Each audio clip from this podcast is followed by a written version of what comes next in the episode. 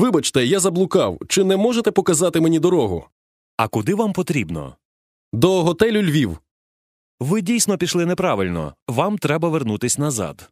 А ви не можете показати мені цей готель на плані міста? Краще я піду з вами і покажу. Це поряд. Буду дуже вдячний.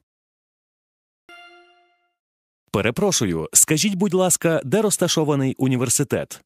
Ходімо разом, я покажу вам дорогу. До університету можна потрапити цією вулицею. У третьому провулку поверніть ліворуч. Університет це третій чи четвертий будинок від рогу.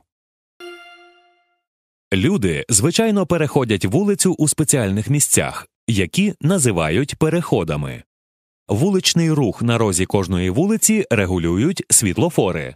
Так, коли на світлофорі горить червоне світло, рух зупиняється. Зелений колір сигналізує дозвіл для переходу чи проїзду вулиці. У великих містах є спеціальні підземні чи надземні переходи через вулицю з активним рухом транспорту. Іноді рух автомобілів, автобусів та інших транспортних засобів регулюють автоінспектори, щоб уникнути аварійних ситуацій, скупчення машин на дорогах, уповільнення вуличного руху.